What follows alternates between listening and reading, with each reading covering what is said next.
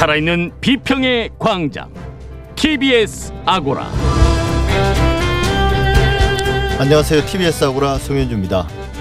네이버와 다음 포털은 우리 언론의 영원한 화두가 아닐까 합니다.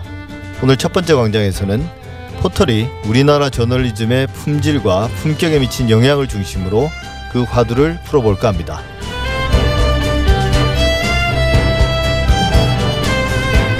청년 전태일이 산화한 지 50년이 지났습니다만 우리는 여전히 전태일 3법이 필요한 나라에 살고 있습니다. 법안의 필요성과 구체적인 내용, 재개정될 경우 기대되는 변화 두 번째 광장에서 알아보겠습니다. TBS 아고라 지금 시작하겠습니다.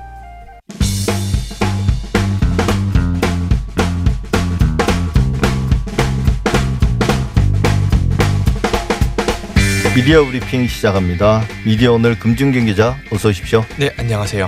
예. 최근 동남권 신공항 문제가 다시 논란이 되고 있습니다. 연일 이 언론들도 이 문제를 다루고 있는데 네. 어떻게 다루고 있나요? 네, 일단 설명을 좀 드리면요. 국무총리실 산하 김해공항 확장 검증위원회가 지난 17일이었죠. 김해공항을 확장하는 그 안에 사실상 백지화 결론을 내리면서 이제 가덕도 부산에 있는 가덕도의 신공항이 다시 추진되는 이제 흐름으로 가고 있는데요. 예. 이제 2002년으로 좀 거슬러 올라가야 될 것 같습니다. 돛대산 사고라고 해서 당시 중국에서 출발한 민항기가 김해공항 착륙 도중에 이제 산에서 충돌을 해서 대형 사고가 터진 적이 있는데요.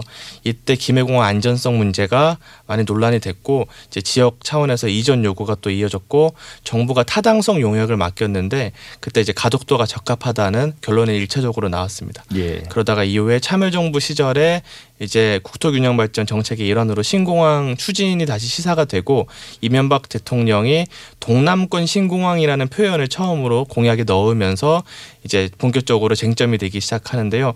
처음에는 이제 경상도에서 큰 이견 없이 어, 부산 가덕도라는 이미 정부 용역 결과가 나왔기 때문에 이걸 바탕으로 추진하고 있었는데 대구 경북 지역에서 대구 경북과 인접한 경남 밀양을 후보지로 요구를 하게 되면서 이제 두 지역이 좀 갈등하는 양상이 우리가 오랫동안 봐왔던 그 갈등이고요. 예. 그래서 박근혜 정부 때는 이제 밀양도 가덕도도 아닌 김해공항 확장안을 내놓으면서 일단은 일단락 된 것처럼 보였는데 문재인 정부에서 김해공항 확장안의 안전성 문제나 비용 문제 등을 지적하면서 이를 백지화하고 다시 부산 가덕도 신공항으로 이렇게 돌아온 복잡한 예. 여정이 있었습니다. 그러니까 원점으로 돌아간 듯하지만 실제로 이제 정부의 추진 의지가 강하기 때문에 네. 실질적으로는 이제 가덕도 신공항으로 가는 것 같습니다. 맞습니다. 이런 첨예한 이제 지역 간 갈등 사안인데 네. 그 역사가 어땠든지 간에 이럴 경우 이제 지역 언론들은 보통 자기 지역의 이해관계를 충실히 반영하는 보도들을 하거든요. 네. 우리가 그동안 지역 언론에 관한 이야기는 거의 안 했는데 부산과 경남, 네. 그다음에 이제 대구와 경북 지역의 언론들은 어떻게 보도했나요? 네, 일단 서울 지역에 있는 중앙 일간지들은 이제 정치적인 판단이지 않냐라는 지적을 좀 강하게 제기를 했고요. 지역 네. 언론의 경우에는 TK 언론과 PK 언론, 이제 대구 경북과 이제 부산 경남 언론의 입장이 좀 엇갈리는 면이 강하게 나타났는데 우선 대구 경북 지역의 일간지인 매일신문은 18일 일면에 문 정부 부산시장 선거에 눈 멀어 국책 사업 뒤집기 이 굉장히 강렬한 제목을 네. 쓰고 있는 기사를 통해서 반발했고요. 반면에 부산 지역 에 있는 일간지 국제신문은 같은 날 일면에 동남권 제도약 가덕 신공항이 답이다 기사를 냈고 부산일보도 일면에 가덕 신공항 가는 길 17년 만에 열렸다 기사를 내고 이제 부산 지역에서는 가덕도 신공항 추진에 힘을 싣는 기사를 쓰고 있고 대구 경북에서는 이제 결사 반대를 이제 서울 지역 언론보다 훨씬 강하게 하고 있는 예. 이제 모양새로 나타내고 있습니다. 예, 지역 언론의 엇갈린 보도는 앞서 말씀드린 것처럼 충분히 이해가 가능하고요. 네. 우리나라 언론들이 이제 국익을 보도해야 되는 것처럼 뭐 같은 논리는 아니지만 지역 언론들은 또 지역의 이익을 옹호하는 게 다야 어, 뭐 당연한 것 같습니다. 이게 중요한 거는 결국은 그 주장의 타당성, 설득력이 얼마나 있는가 그 문제가 아닌가 싶고요. 그 정치적 논란은 좀 그렇더라고요. 이 역사를 생각해 보면 음. 선거에 활용하려고 했으면 지난 총선에서 음. 더불어민주당이 활용했지 않을까 그런데 지난 총선 때는 오히려 그걸 의식해서 실제로 섣부른 결론을 내리지 않았거든요. 네. 근데 이제 만약에 내년으로 그럼 미루면 또 어떤 일이 벌어질까? 또 대선을 앞두고 또 선거.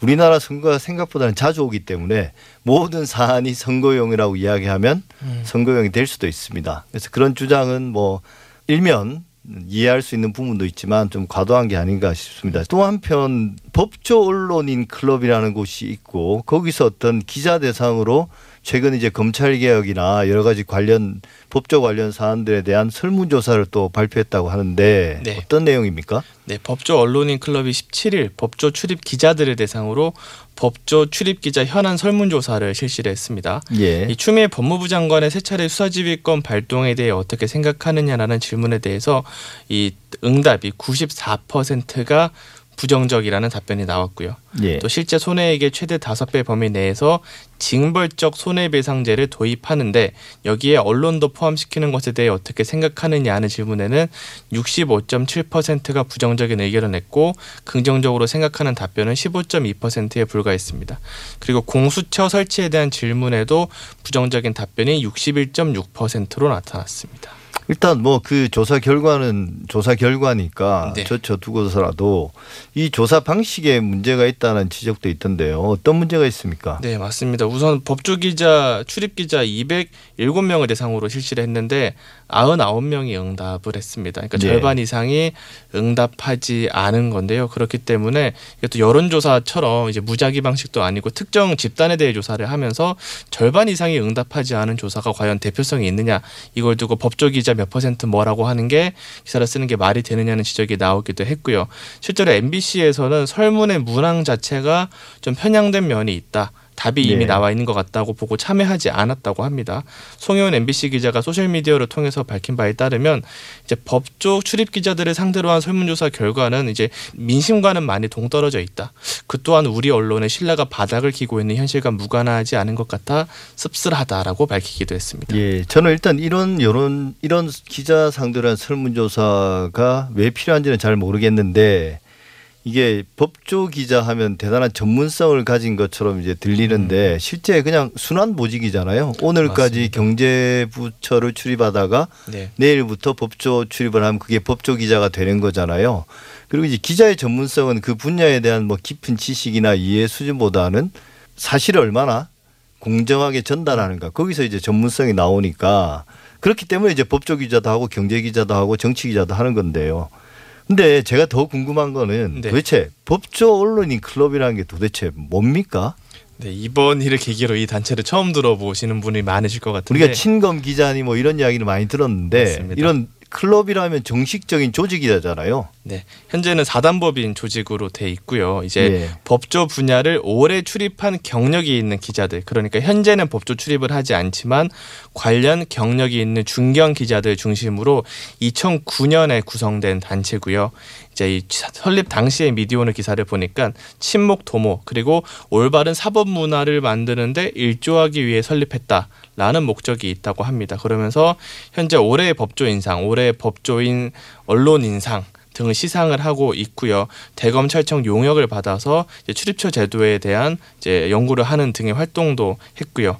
이 단체는 그래서 법조 기자들의 영향력 확대를 위한 조직이 아닌가 하는 생각이 들기도 하고요. 개인적으로는 기자들이 이제 법조인한테 상을 주거나 관련 용역을 받아서 활동하는 거를 굳이 할 필요가 있나 이런 의문이 들기도 합니다. 예, 감시의 대상인데요. 그렇죠. 그러니까 결국은 법조 기자는 나름 언론사 내에서 엘리트 코스이지 않습니까? 맞습니다. 그 사람들이 대부분 부장도 되고 이제 국장도 되고 하는데 그런 사람들이 클럽을 만든다.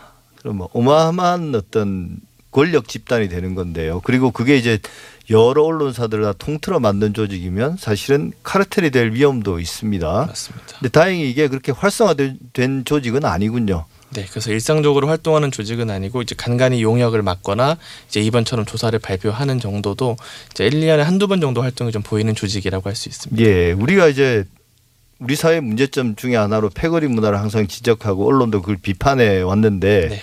오히려 언론계 내부에 보면 작은 인연만 가지고도 무슨 모임을 만드는 거 그런 걸 자주 보는데 네.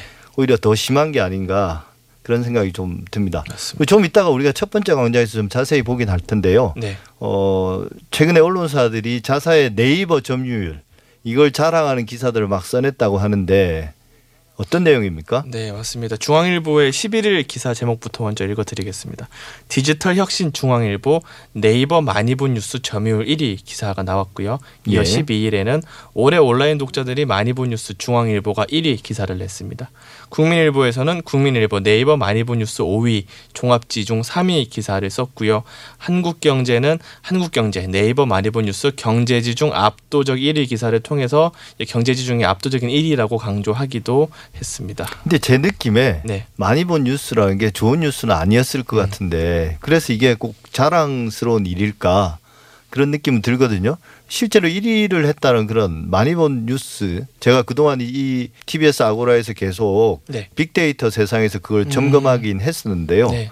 어떤 뉴스로 그렇게 1등을 한 겁니까? 네, 사실 이제 이 조사에 대해 설명을 좀 드리자면 네이버가 지난달 말까지 여섯 개 뉴스 카테고리별로 일간 랭킹을 32 기사를 매일매일 기록을 했거든요. 예. 근데 이 데이터를 모아서 랭킹에 오른 기사가 많은 언론사를 집계를 한 거죠. 그래서 일반적인 네이버 점유율이 아니라 랭킹에 오른 기사 점유율이라고 보는 게 정확하고 이 사실 원문이 기자협회보 기사에서 나온 데이터인데 기자협회보가 하려드는 말은 랭킹 그 자체가 아니라 이 랭킹을 통해서 보여주는 뉴스 저지라 문제의 핵심이 있었습니다.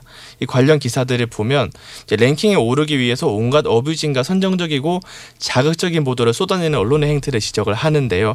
예를 들어서 중앙일보 같은 경우에는 네이버 국제뉴스면 상위에 랭크된 기사가 상당히 많고 예. 다른 언론사보다 비율이 압도적으로 높았는데 대표적인 기사들이 백악관 마비시킨 힉스 트럼프 수양딸 불리는 모델 출신 88년생 마스크 안 썼다고 악플 리얼리티쇼 연예인 극단 선택 이런 제목의 기사로 어, 기사에 대한 가치는 여러 측면에서 판단할 수 있겠지만 이게 과연 한국인들이 중요하게 봐야 될 이슈였나 또 기사를 꼭 이렇게 써야 했나라는 점에 보면 이거는 중앙일보가 스스로 자랑한 디지털 혁신과는 거리가 좀 멀어 보이는 대목입니다. 예. 사실 그러니까 나 비판받았다고 자랑한 거네요. 금준경 기자는 오늘 여기서 마무리하겠습니다. 오늘 말씀 감사합니다. 네, 감사합니다.